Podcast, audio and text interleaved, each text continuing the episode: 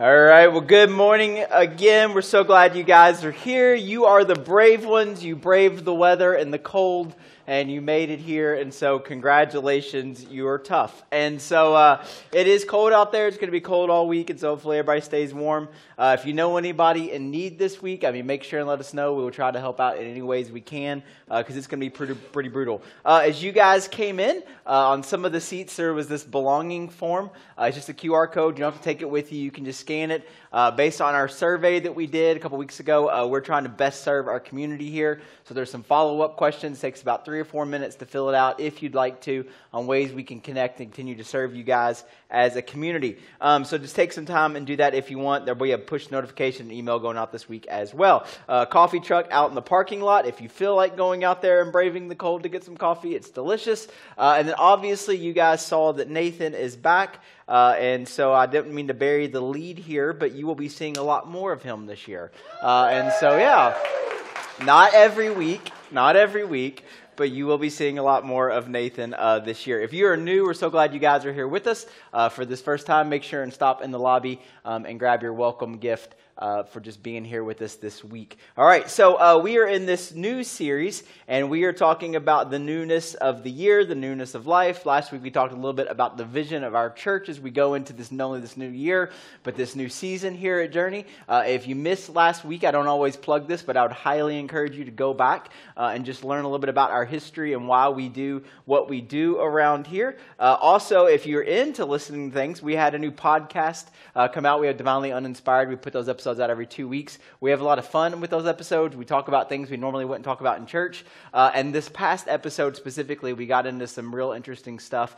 Uh, so if you like to listen to podcasts, uh, we have a lot of fun with it. So uh, in this series, we've been talking about starting things new. We've been talking about the church. Um, but today, what we're going to do is talk about, for some of us, uh, the reason that we have a hard time uh, getting to a new place or a new mindset or whatever is because we simply just get stuck. Right? Have you ever been stuck? Um, and we'll talk about in life and in our minds here in a minute. But physically, have you ever been stuck? Like you ever got your car stuck uh, somewhere, like in a ditch, or maybe you were got in some some um, dirt that was wet and turned into mud, and you just keep spinning your tires. You ever got your head stuck anywhere? Anybody? You ever done that? Uh, you ever got your hand stuck somewhere? There's a video, I don't normally get into the video world, but there's a video going around, um, I saw it on Twitter, about a guy that got stuck in a flower pot. Have you guys seen this one? Uh, it's pretty funny. And uh, so we got, I don't mean that he got out, so I can laugh about it, but it was pretty funny. Um, but you ever get stuck? Um, and it's, it's hard. Like, it's his thing, and, and you ever been stuck in traffic? We, I know a lot of us, that's like our biggest nightmare.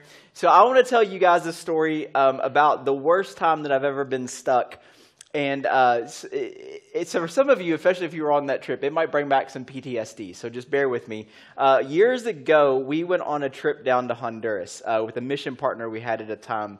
And uh, so we, we get down there. So we leave early in the morning from here, fly into Houston. Houston, take a plane to Tegucigalpa, which is the uh, city where the airport is in in Honduras.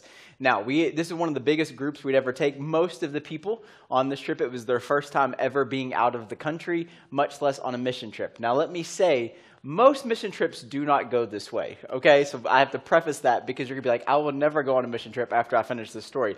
So we are in Tegucigalpa and we get down there, and what the missionary had not told us was that there had just been an election and there was a lot of civil unrest based on the election results. And so there were protests happening all over the city and all over the country. And so we get to the airport. Uh, they couldn't even get two vans. We had like 15 people. We had 15 people in a 15 passenger van with all of our luggage for the week, plus all the supplies that we bring down for the mission trip. So from the start, we're already uncomfortable. We're, we're kind of jammed into this van. Again, most of these people, first time in the country. Our missionary had decided because he knew that there were some of these things going on, which meant there were road closures, he was not going to ride in the van with us. He was going to ride on his motorcycle ahead of us so that if he ever, because they whip in and out of traffic in their motorcycle, motorcycles. That way, if he saw a roadblock coming up, he could go ahead, find an alternate route, come back to us, and teach us this alternate route. Sounds great, okay? Problem is, um, we are 15 gringos, as they call us, white people, in a van with a guy that does not speak a lick of English. The only person we know in the entire country is on a motorcycle in front of us. All right, so you're about to see where this is going to go. And so we eventually get to this place where we start to have some issue with the protests. And so we're in this little small town right outside of Tegucigalpa.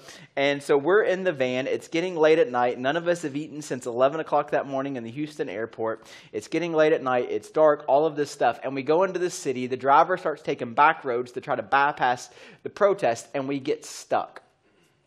When I say stuck, I mean stuck we, we hit this roadblock where there is nothing but cars in front of us, nothing but cars behind us, and people all around us. I mean, hundreds and hundreds, maybe even thousands of people just walking in the street, carrying torches, uh, doing all kinds of stuff. They're burning tires in the street. They're chanting things. So we're sitting here in this van, and we are we're stuck. I mean, you can't you can't go forward. You can't go back. I mean, it's bumper to bumper.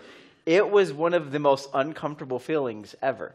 Finally, our missionary, the only person, again, that we know in the entire country, um, eventually makes his way back to us and eventually convinces these people, I don't know how he does it, to back out enough so that we could back our van out enough to make this U turn in an alley that I'm sitting there going, there's no way we're making this turn.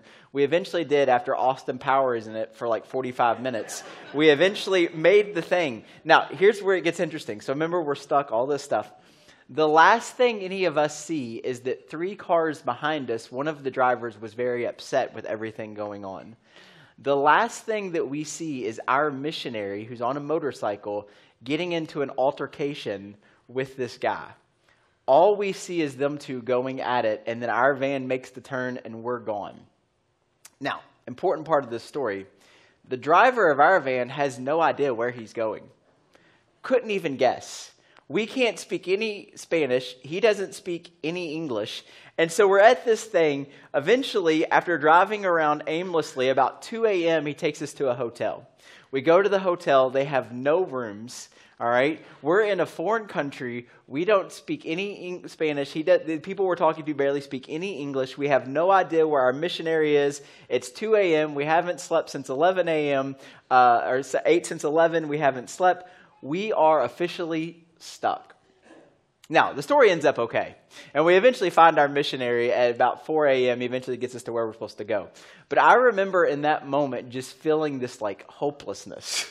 like everybody on the trip is looking at me, and I'm like, they don't teach you this in seminary. Like, it's not like there's a class on, like, you get stuck in a foreign country and you don't know anybody in the country. Um, and eventually, like I said, things worked out, although it did not set the course of that mission trip very well. But, uh, so it was this interesting thing. And honestly, it's just the worst feeling when you're stuck and it feels like it's out of your control, right? Like, you just don't know what to do.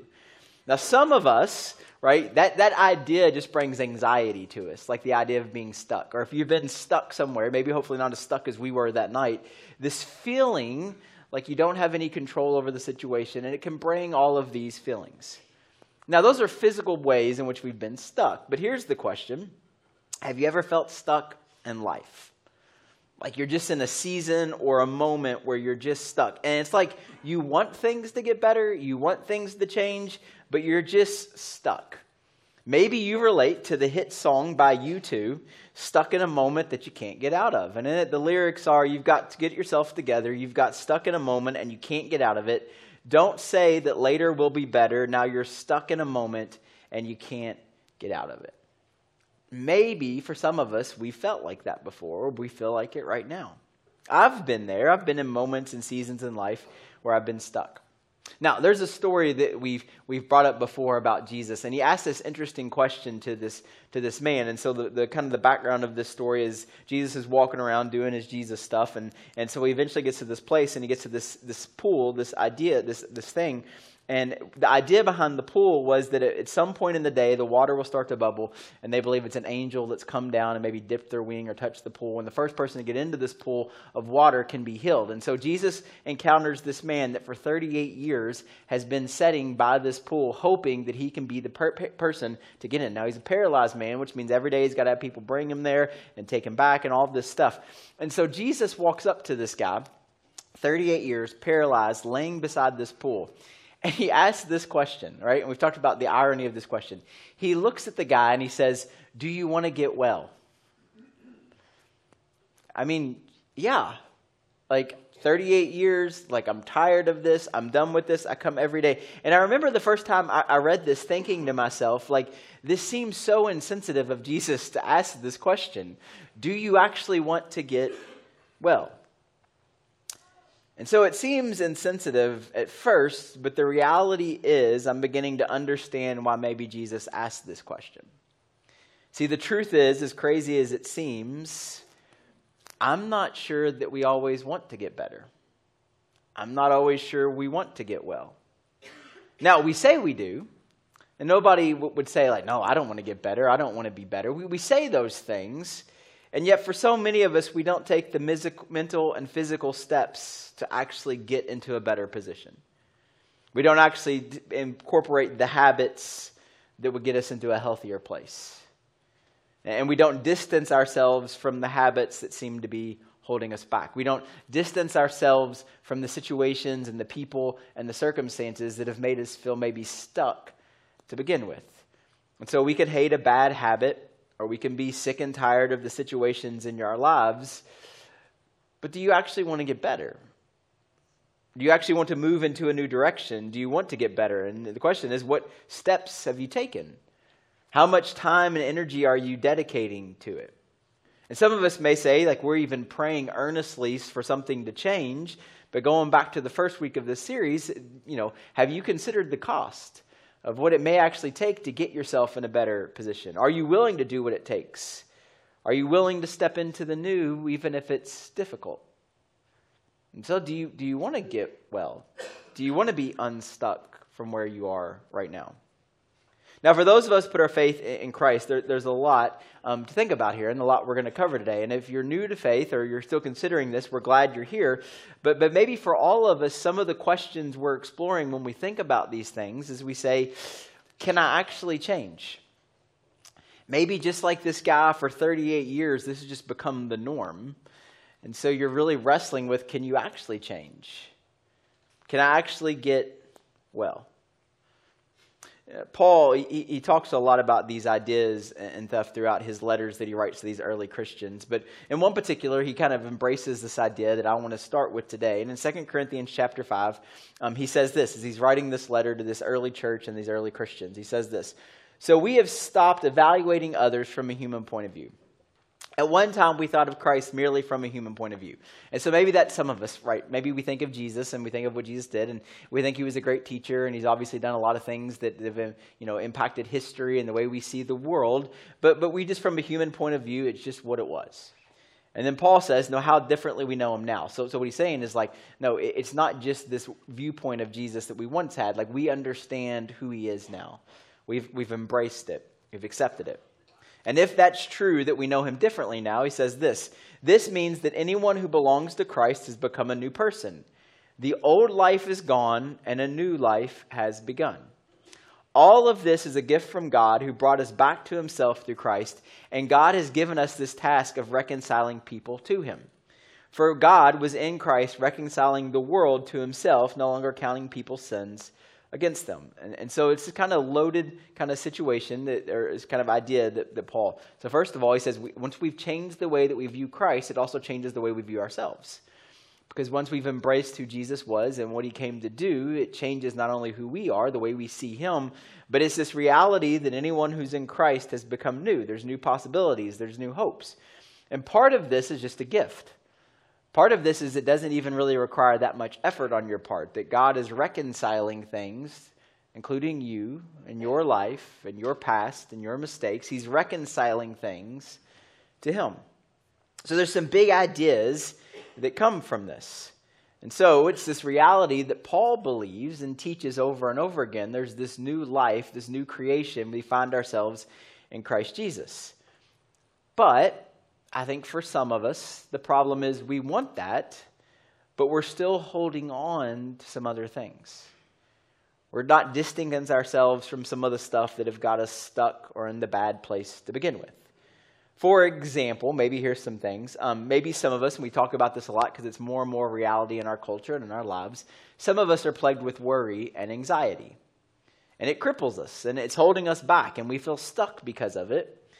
But, but here's the problem you may actually hate or say you hate the anxiety and the worry in you, but at the same time, you are afraid to let go of it because if you let go of it, then you won't be safe or prepared for all of the things that could happen, right?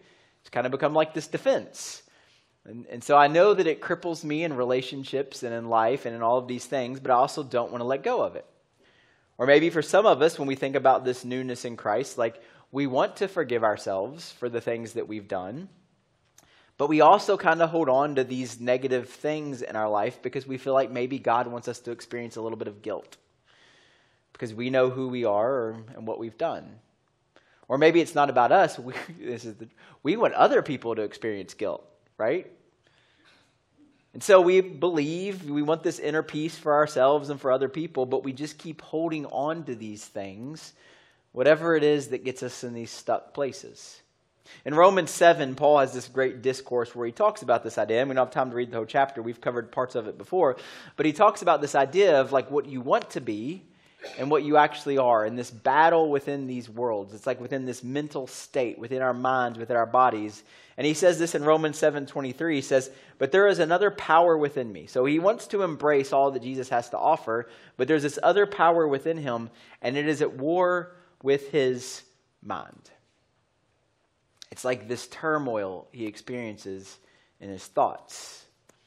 Like he wants to change, he wants to embrace the new, but there's this war, there's this battle, and for him, he understands that it kind of starts in our brain, in our thoughts. See, perhaps the man by the fountain that day, when Jesus asked him that question, he'd been paralyzed so long that if you ask him, Do you want to get well? Of course he's going to say yes. Everybody's going to say yes. But maybe part of it also is he got accustomed to that life he got accustomed to it. He didn't believe there was a better possibility. And maybe some of his thoughts had put him in that place, which I know sounds crazy, but how many of us have gotten stuck in our thoughts? Stuck in what we dwell on, stuck in what we've got accustomed to that we've now made normal, even though it's not. So, what do we do in this? And, and, and, Paul tells us a lot, and there's a lot we have to say about it. One of the most famous verses that deals with this is Romans chapter 12.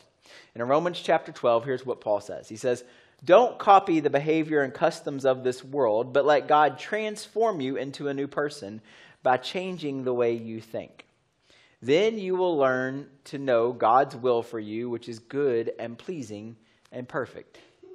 Now, when we first read these verses, let's put it back up just for a second. Sorry, in the back. Um, what, what's interesting is we read that, and you've probably heard this before if you've grown up in church or been around church. And, and the problem with this verse is, is this. Okay, don't copy the behavior and customs of this world. We've said this a million times. Listen, it doesn't take some theological framework to understand that the way it's out going on about there isn't working. It's not, it's not healthy. It's not good. Okay, and so then Paul says, so all you have to do is let God transform you into a new person by changing the way you think. Okay, so let me ask the million dollar question. Ready? Are you guys ready? How easy is it to change the way you think? It's not, is it? It's difficult. It can be hard. So here's some questions. How do we stop repeating the negative patterns in our lives and in our minds and focus on living out more positive patterns? How do we do that? How do we speak truth into our pain so that we can learn to live in peace? How do we take off the old self and put on the new self? Herein lies the challenge. Now, what's fascinating about all of this is 2,000 years ago, Paul writes these verses about simply allowing God to come into your life and embracing the newness and changing the way that you think. Now, it sounds simple, and all of us just agreed it's very difficult, though. Dr. Caroline Leaf, if you haven't studied any of her work, is pretty fascinating. She's a Christian, but she's also a neuroscientist that understands and studies the brain and cognitive behaviors.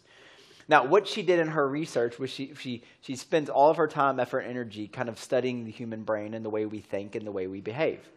Now, in her research, one of the things that she found was that she explains it like this that when you have negative thoughts or negative ideas, when you actually scan the brain as we're thinking those things, they show up differently than the other thoughts that we're having. She says it even looks almost like dark colored branches in your brain. And if you don't believe this, you, you can look into this. There's all kinds of fascinating pictures and videos. That's like as they scan the brain, as these negative things come into our mind, these things that hurt us and, and cause us pain, it actually looks different in the brain. At the same time, as we're thinking about positive things, things that make us happy, things that, that, that make us bring us joy, they come across as light colored branches forming within the brain. Even through the rises of our subconscious, she goes on to explain, we have the choice to continue to supporting or challenging our beliefs. And so there's these dark kind of things, there's these light kind of things that they can see in our brain. And, and here's what she understands. And if you've never understood understand neuroscience, which I'm not saying I do, but I've read a little bit about it, um, it's called plasticity of the brain. And what's fascinating is our brains can actually be reshaped and remolded in the way that we think. It can actually be transformed just by combating the negative thoughts and encouraging more of the positive thoughts. Which again sounds simple because you're all like, well, how do I do that? Okay? Well, here's what she says. Caroline Leaf, this is a great quote. She says this You cannot set back and wait to be happy and healthy and have a great thought life. You have to make the choice to make this happen. It's a choice. What thoughts are you allowing to dominate your brain, your mind? You have to, again, here it is, choose to get rid of the toxic and back in alignment with God. You can be overwhelmed by every small setback in your life, which some of us, that's where we are at, that's how we get stuck. Or you can be energized by the possibilities they bring. And then this is, this is my favorite quote of hers. Ready? Here's what she says The process of thinking and choosing is the most powerful thing in the universe after God. And it is a phenomenal gift from God to be treasured and used properly. That's a great quote. The process of thinking and choosing. So here's some questions. What do you think about? What do you dwell on? What do you keep telling yourself can't actually change? What do you keep convincing yourself of that it's just always going to be the way that it's always been? What are the thoughts that maybe, as the scriptures say, you need to hold captive that are putting you in these places and in this mindset to where you're just stuck? Now, this isn't something new. Um, this has been going on forever. Um, so th- there's this Old Testament that we, we talk about, and it's kind of the beginning stories, and we've engaged this. Now, in the Old Testament, there's all these prophets, and these prophets are, are men that, that basically have been tasked by God to communicate a message to God's people. One of these prophets is a prophet named Amos. All right. Now I don't know if you guys have ever even read that book. How many of you guys think you knew that was a book in the Bible? Right. Okay. So it's this really small book, um, and, but in this kind of cycle that we see, what's going on in God's people is they find themselves in this cyclical pattern. They keep doing and thinking the same things over and over again and find themselves continuing to do this. And so there's this cyclical pattern of they want things to be better, they want things to change, but then they keep doing the same things over and over again, right? Again, none of this is new. And so they keep having the same thoughts and then acting upon those same thoughts, and it keeps digging them in this cycle of being stuck and not being able to move forward. Now, in this one particular part of the story, the prophet is speaking to them on behalf of God. And here's what it says in, in, chapter 5, verse 5. It says, Seek me and live. So, seek me, like change the way you think, seek me and live. And he says this Do not seek Bethel, do not go to Gilgal, and do not journey to Beersheba. Seek the Lord and live. Now, before we go past this, here's why you have to understand this is important because you're sitting there and you're like, I don't know what any of that's talking about. There's beer in that one word. I like that one. The rest of them, I don't know, right? Okay, so here, here's, here's what's going on, okay? So Bethel, Gilgal, and Beersheba are all places that played a significant role in Israel's journey. So these are things from the past, okay? And so Bethel is the place where Jacob had this amazing dream, and he builds an altar there, and there's a promise that's made between him and God. And these people know these stories. Gilgal is the place where the Israelites camped on the very first night that they get to enter the promised land that God has promised them. Beersheba is where Abraham made a treaty with Abimelech and called on the Lord, and his son Isaac eventually digs a well there and builds an altar there. So here's the thinking all three of these places held significance in Israel's history. But all three of those places are from the past. And all three of those places have changed at this point in Israel's history. They no longer are what they once were. And so what happens is Israel keeps wanting to go back and relive the same thing over and over again and just focus on the past, not realizing, listen, you keep getting yourself in this pattern. And by the way, those things that you're holding on to, they aren't what you think they are. So don't keep going back and just retelling the stories of Bethel, Gilgal, and Journey or, or Beersheba. You need to embrace what God's doing now. Don't live in just simply the past. At some point, for some of us, the temptation is to live only out of memory.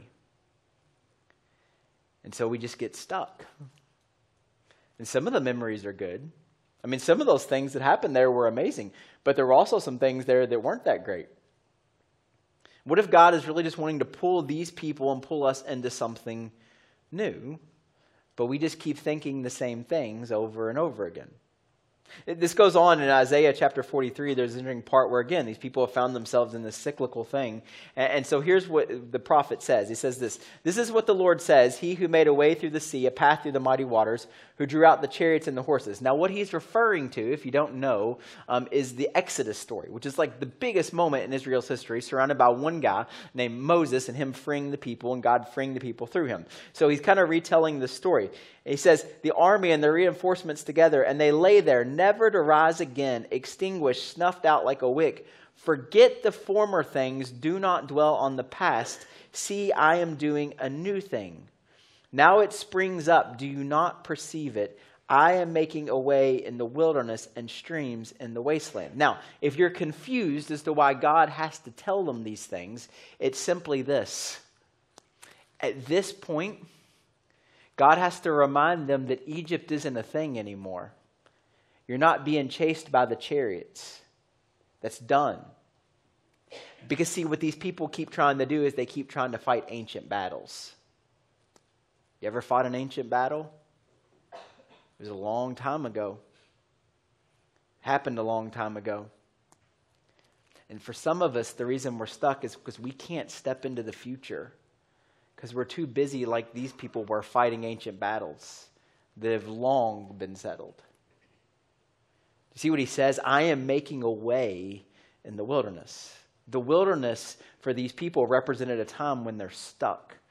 They're literally just traveling around, they're stuck in a moment. And God's like, no, I'm making a new way. He says, I'm making streams in the wasteland. That waste, that, that thing, listen, I, there's something new. And He wants to help us get unstuck.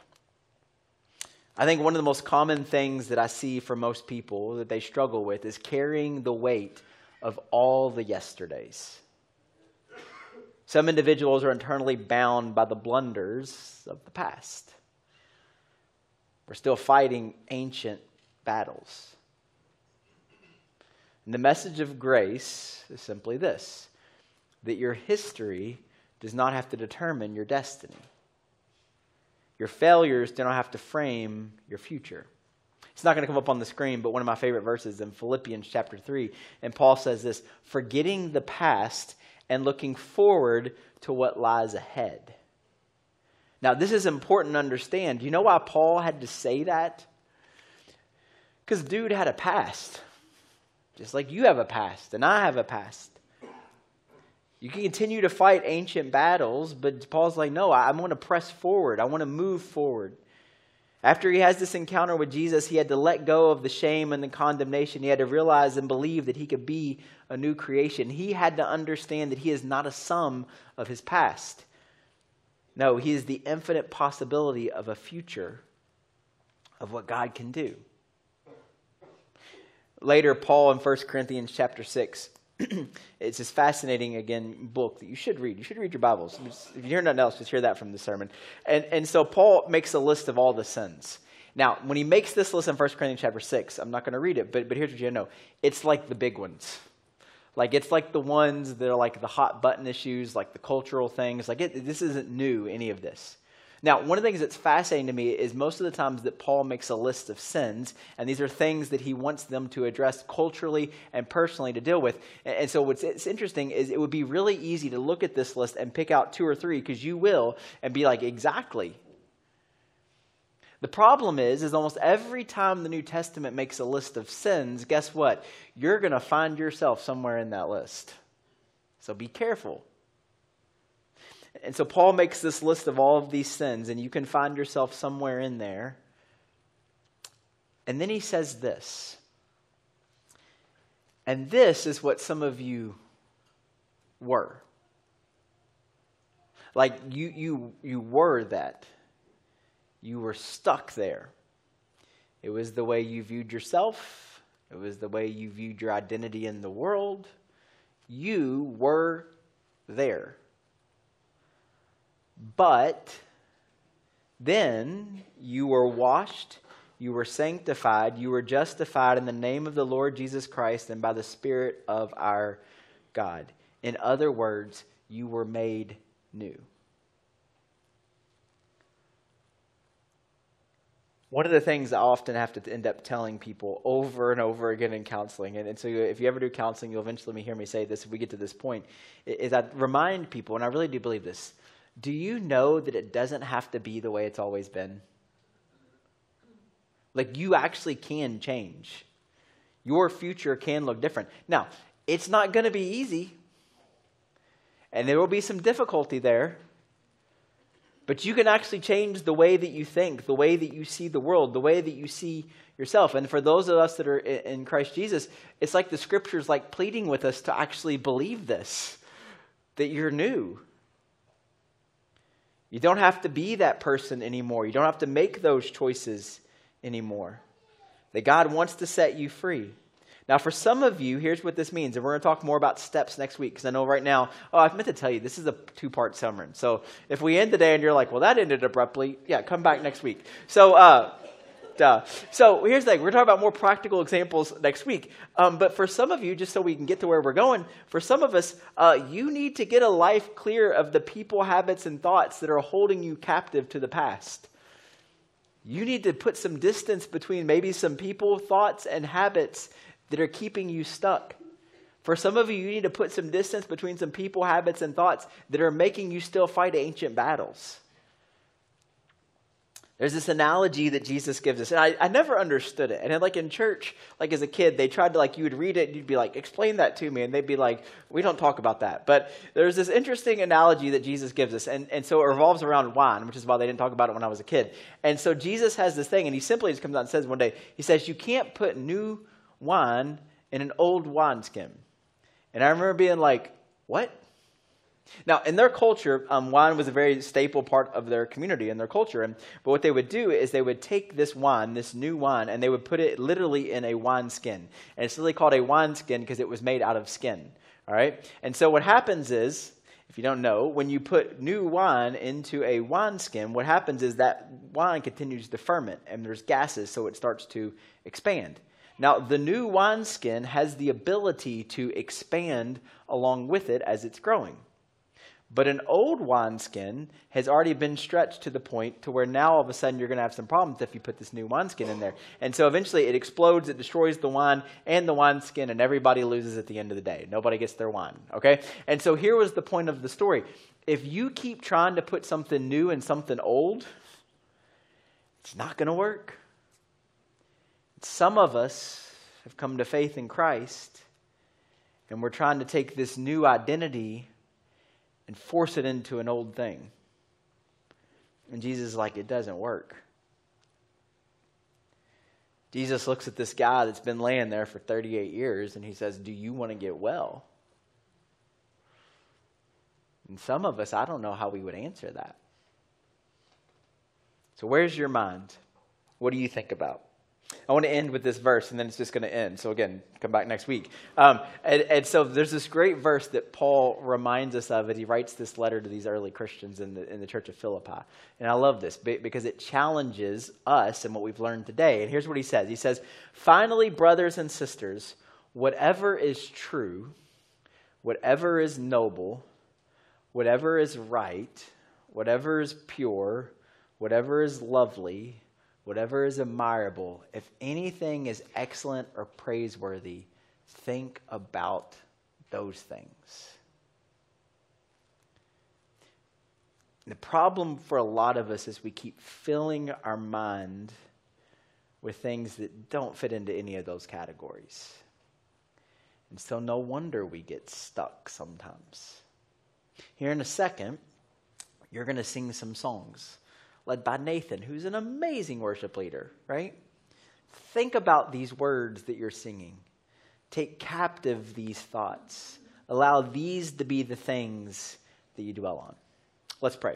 Father God, we love you. We thank you. We thank you for your word. We thank you for your truth. We thank you for who you are.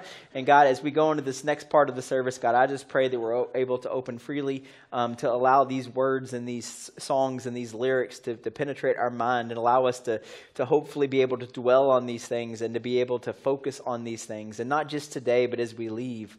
God, allow us to be people that focus on what's true and right and pure and lovely. Help us to understand that we really are a new creation. God, help us to understand that it doesn't always have to be the way that it's always been. We don't have to fight those ancient battles because you've already fought them, you've won. You are reconciling all things to you, including us. And we just have to step into that future. So, God, just help us. Give us the strength because it's not always going to be easy, but give us the strength and the wisdom and the peace as we do it. We love you and we thank you. In your son's name we pray. Amen.